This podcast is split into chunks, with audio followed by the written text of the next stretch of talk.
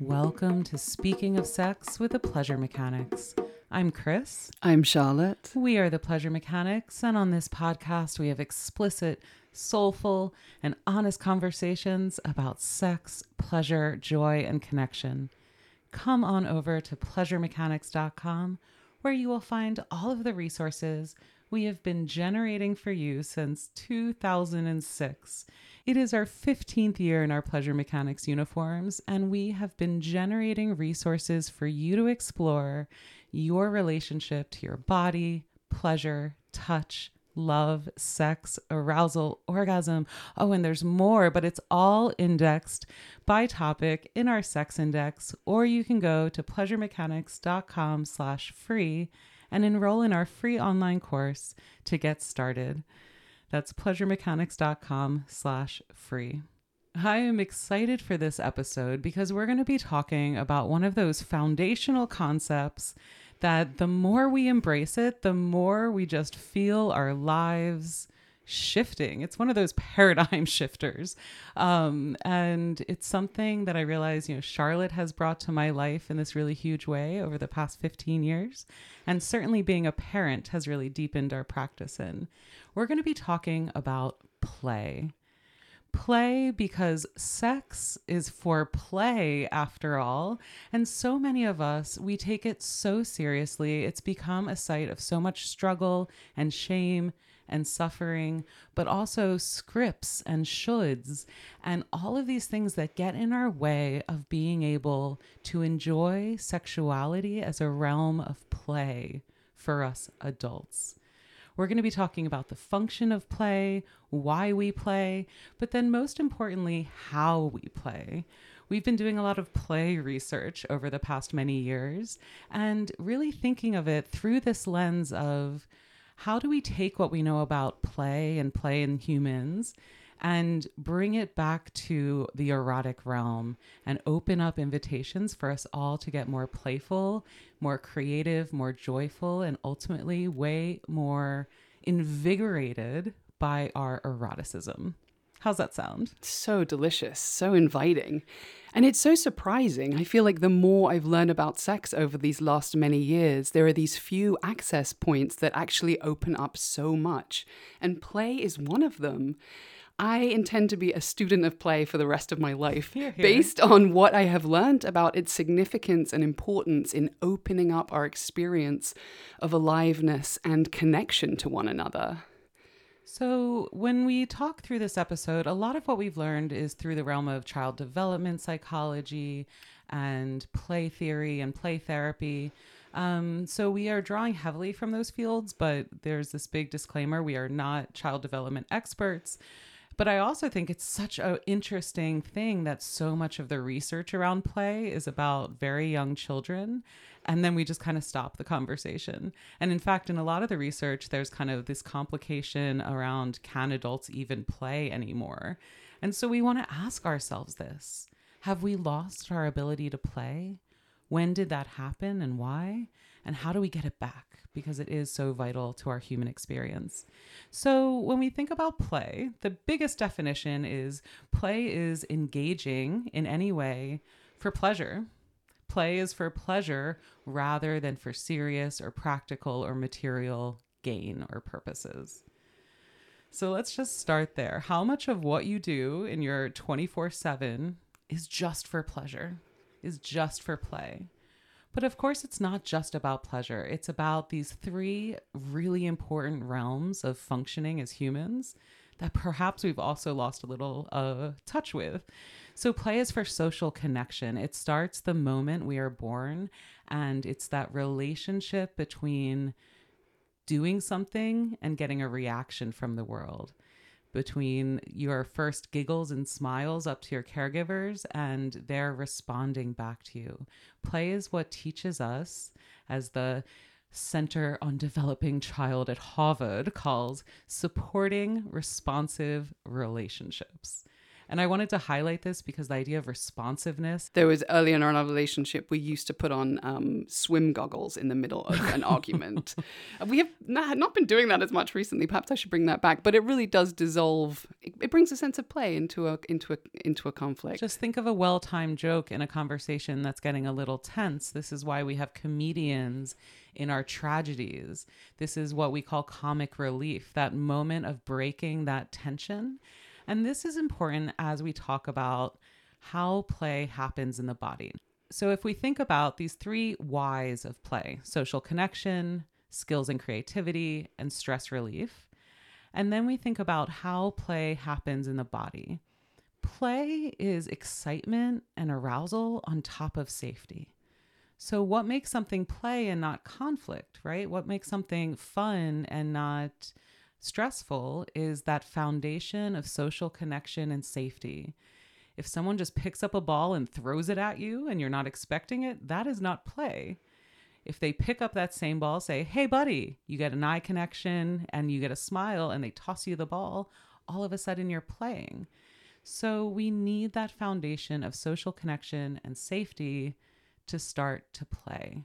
Um, but it's really important to remember this as we talk about sexual play and erotic play and how far we've come from being playful in these realms. A lot of that has to do with how safe we feel and not just physical safety, emotional safety, social safety, the inner safety from judgment and shaming. All right, let's take a little breath there for a second. The other word to bring in here is context. Just like we've been talking about pleasure and arousal being context dependent, play is context dependent. And so think about where in your life you are safe to play. And for some of us, that is just on our phones. It's like in our most private little realms, we'll play a game and sometimes even feel embarrassed about taking that time.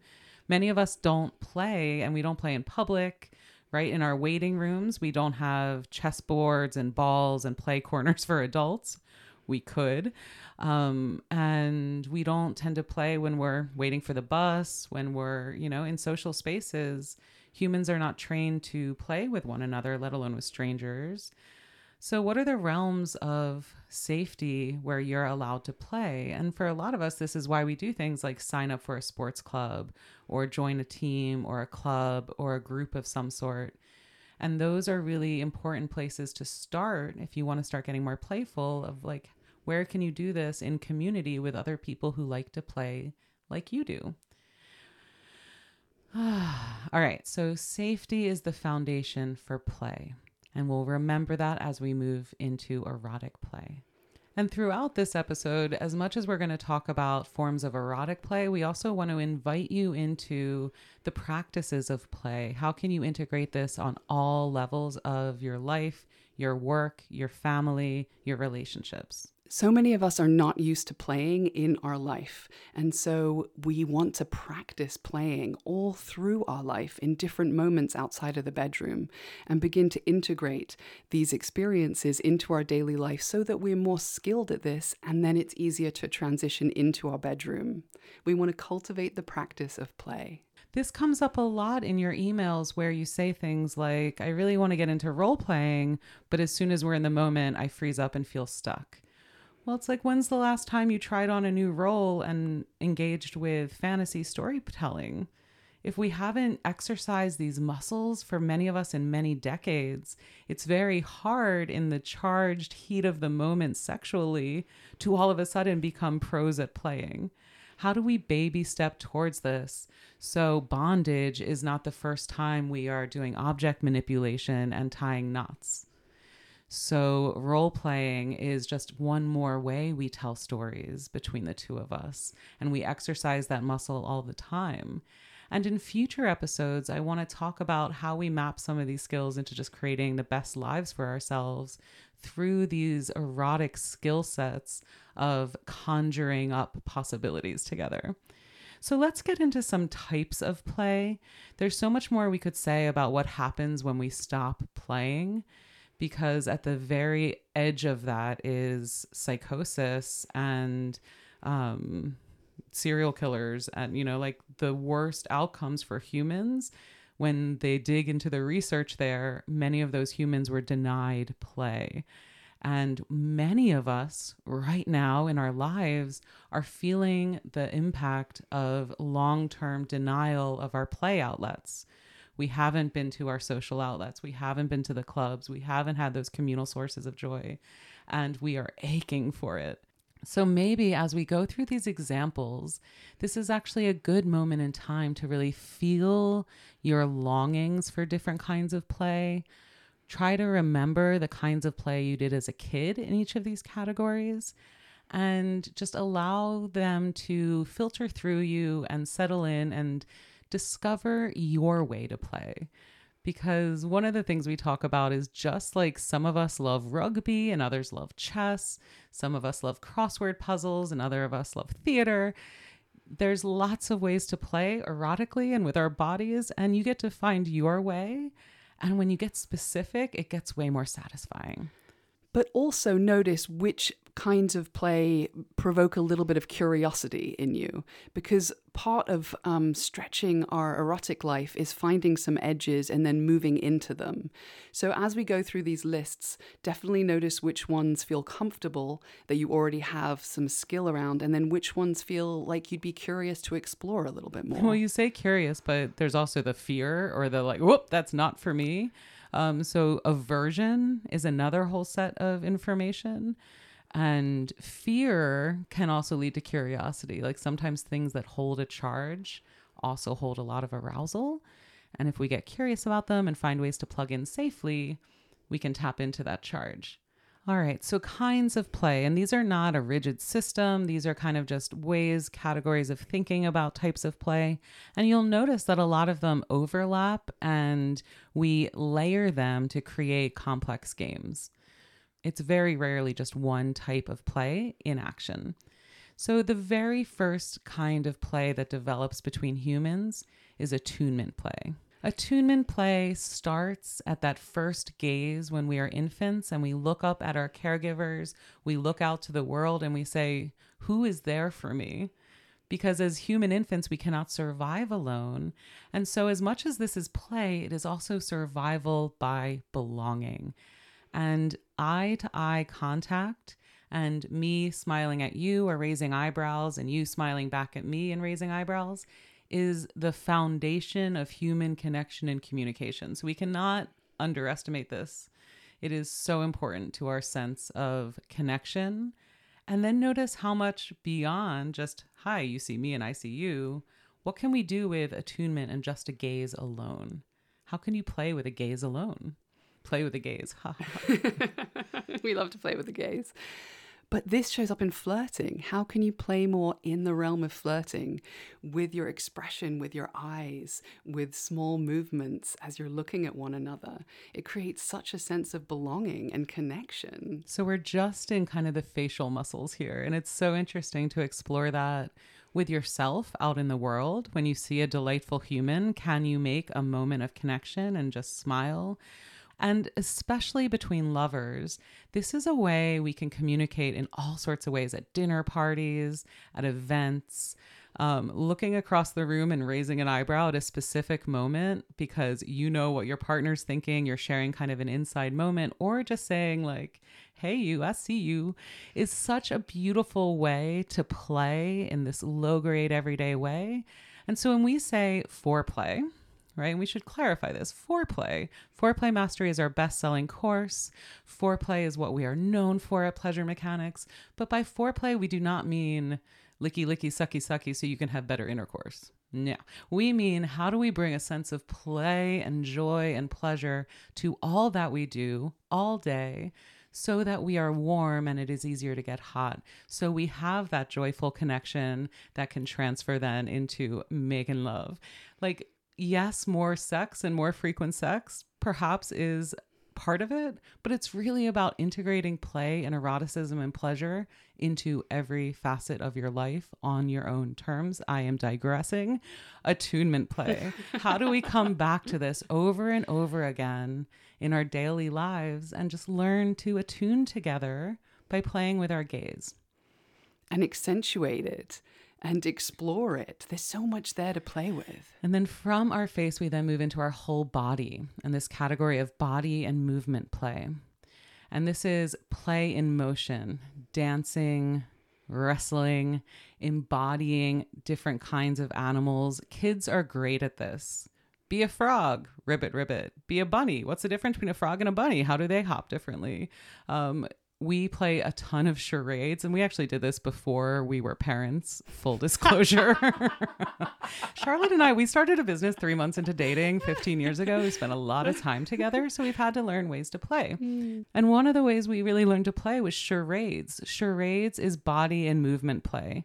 And again this can be a formal game right? Like let's play charades tonight. Or it can just be moments where you move your body in a different way to express something, to create a moment of joy and connection, to play. It's so stunning to realize how little we do this. And what comes up when we think about moving our bodies playfully. There's the body shame. There's the I don't want to be looked at. There's the I don't want to be evaluated. We didn't cover when is it not play. Mm. That's what we missed in our outline as we were bantering. Um, when is it not play? Play is not evaluatory. Play is not scripted. Play is not performance. Play is not fear based. So we need to remember this when we think about our erotic play. When does it not feel playful and joyful? When we feel evaluated. When are we out of play? When we are following a script and wondering if we're doing it right it just maps so perfectly. This is a really great lens to start freeing ourselves up to be more playful in all realms of our lives. So, body and movement play, this is one that for a lot of people takes a lot of restoration. This is where we say dance alone. Put on music and start letting your body come into movement. And one of my great loves in life, we used to do ugly dance parties inspired by David Byrne of the Talking Heads. Put on a video if you need some inspiration. Put on any music video and dance along with it. This is something I do all the time. But we used to have ugly dance parties where the point was to move our bodies in awkward and ugly ways. And it was so freeing as the fat girl still kind of gaining some self confidence to move my body in ways purposely looking weird, awkward, ugly, uh, and finding the joy and freedom in that. Because then nothing's ugly anymore. And when you're having sex and the thing is like moving in that way, but it feels really good, you're like, yeah, let's just keep doing it because it's joyful, it's playful, and you've kind of brought back the play to movement. Object play is another kind of play. So for kids, this is using any kind of tool and object to play with, um, whether that's a truck or anything. And for, you give a kid a bowl and a spoon, and it becomes a sailboat, a vessel, a drum, right? Any object can become something else. And of course, in sex, we can think about using sex toys, we can think about using tools and props, any of the tools people use in kink all of these are object play where we are interacting with this third object and creating an entirely different experience. And just notice there how we problematize the use of sex toys. I get emails almost every day you know, we're not having the best sex, but my girlfriend wants to use a vibrator, or, you know, like, why do we problematize sex toys when we use toys, tools, and objects in every other realm of our lives? We have whole stores full of sports equipment to facilitate play. People buy elaborate machines to do video games on but you bring a vibrator into a bedroom and all of a sudden it says something about your adequacy. So, part of reclaiming play is also reclaiming objects and our relationships to them. And that kind of breaks down this idea that great sex is just chemistry between two people. Like, that is a myth. Great sex is playfulness with the world around you. And there's a whole realm of pervertibles where a lot of people enjoy perverting everyday objects. So, sex toys and tools, pervertibles, kink toys of all kinds, but also costumes and the clothes we wear every day. Many people argue gender itself is a bit of a performance, a costuming. So, how do you interact with the objects in your life? To cultivate your erotic context is a way of playing with your home Do you want plants in the room? Do you want beautiful art on the walls? How do you manipulate the world around you playfully to cultivate more pleasure? That's kind of an object play. Hmm and costumes and clothing you, that can take you deeper into exploring these other realms. It can be a way that you deepen in the kind of play but they in themselves do not create the play. Or it can just be a symbol of the play right? Mm-hmm. we create you put on this hat and now you are this person. And it can help us step into that role. So as we talk about imaginative play and taking on other roles objects come with us into those fantasy worlds. And so this can take us into some of our next realms of play where we start bringing on the human capacity of imagination and playing make believe, playing pretend. This is such an enormous realm of possibility because the imagination is limitless. So, this whole realm of imaginative play, it can be anything from taking that spoon that you use to stir pasta and making it into a paddle, right? That is repurposing an object. That counts as using your imagination. Or it can go way out to the realms of creating whole elaborate fantasy worlds and embodying new powers, creating sustained narratives over time. And this is that realm of role playing some people like to play in where I can become a different person just for a little while. And I'm going to do things and act in ways that I normally wouldn't because we are playing. This is what allows us to play in those realms of like ravishment fantasy, where you want to touch and do things to your wife you would not normally do. And you need an agreement around that, a container to hold that imagination. So I play this with our daughter all the time. And when we do this in public on playgrounds, all these other kids get engaged because it is so engaging. Where I am no longer her loving mother, I become the monster and I'm running after her and I'm screaming and I'm growling and I'm grabbing at her ankles. So, how do we create these agreements with your lover that says, I'm going to be like this for a little while, you're going to be this way, and we're going to create this story together. Because this is a way to access different emotions and different ways of moving your body, different voices, different, uh, just an entirely different experience of yourself and then the, of the relational space because of that. Well, and under this, remember, under play is safety. And so we can add that charge and go into thrill instead of going into fear.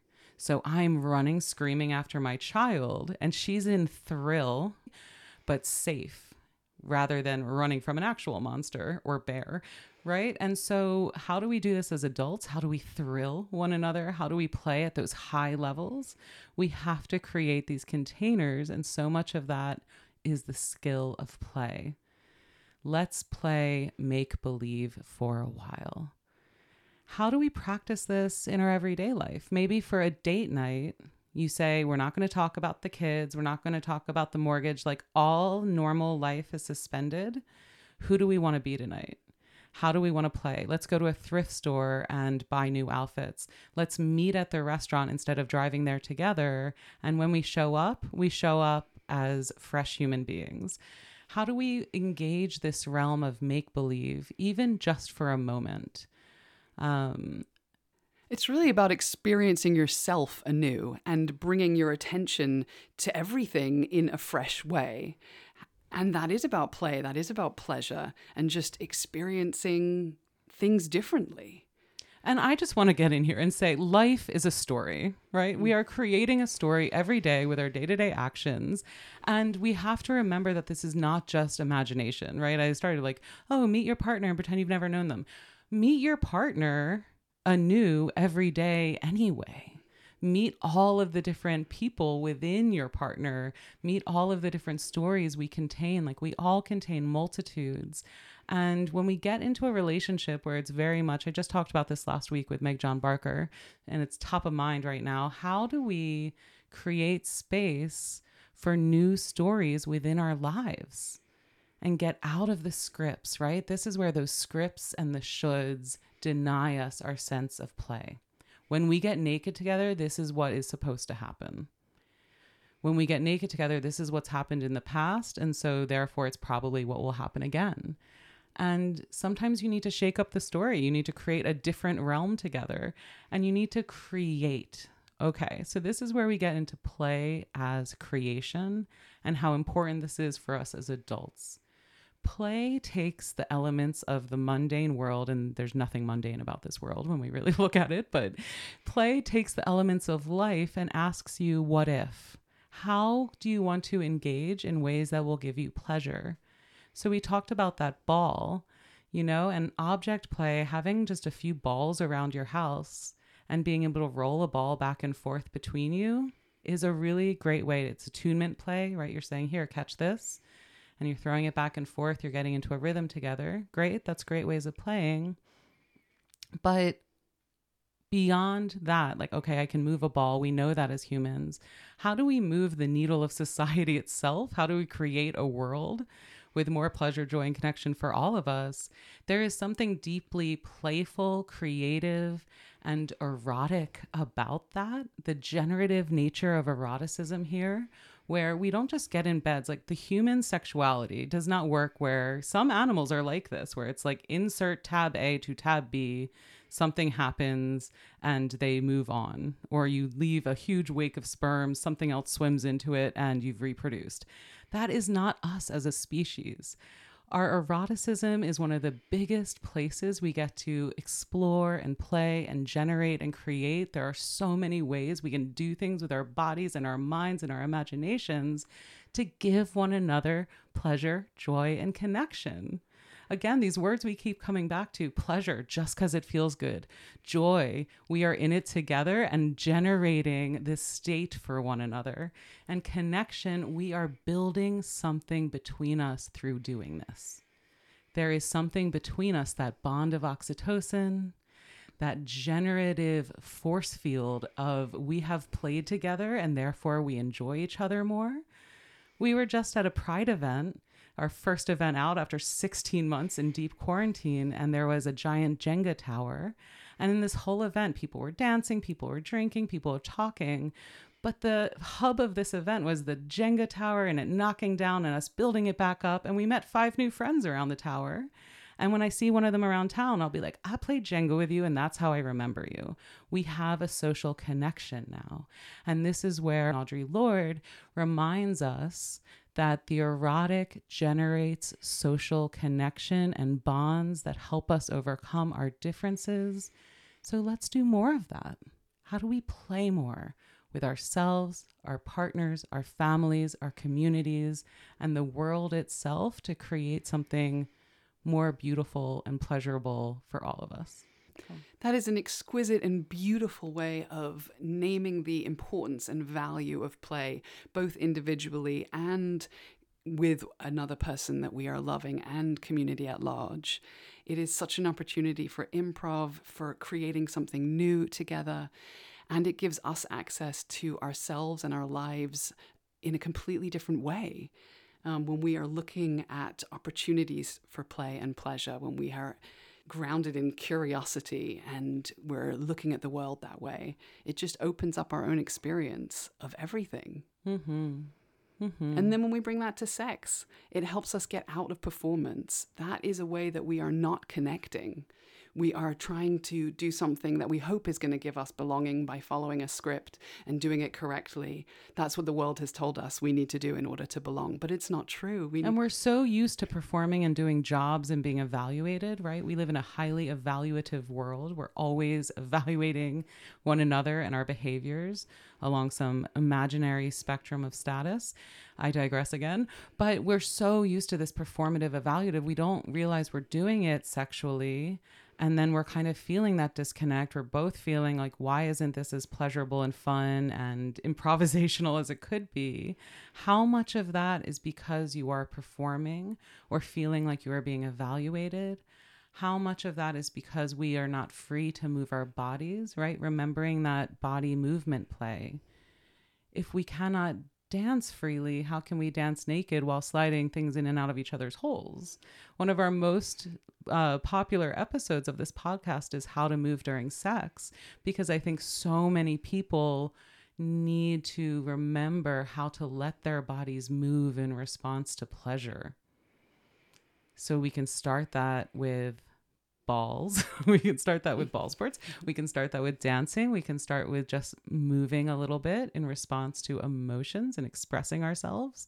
And then going back to the face, right? We're taking this full loop from fantasy and exploratory play back to attunement.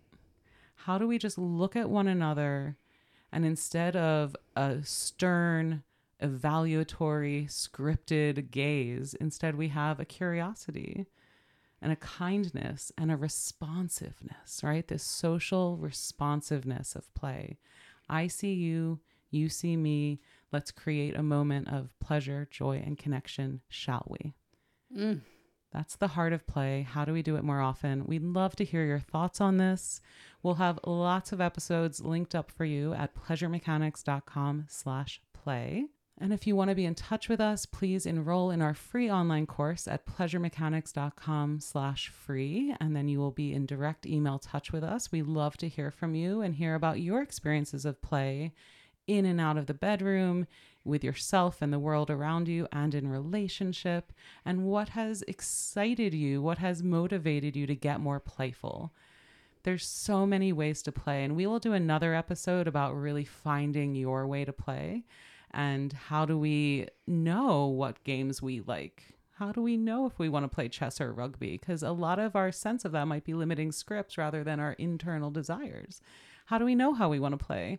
We will cover that more. There's more always linked up in the show notes.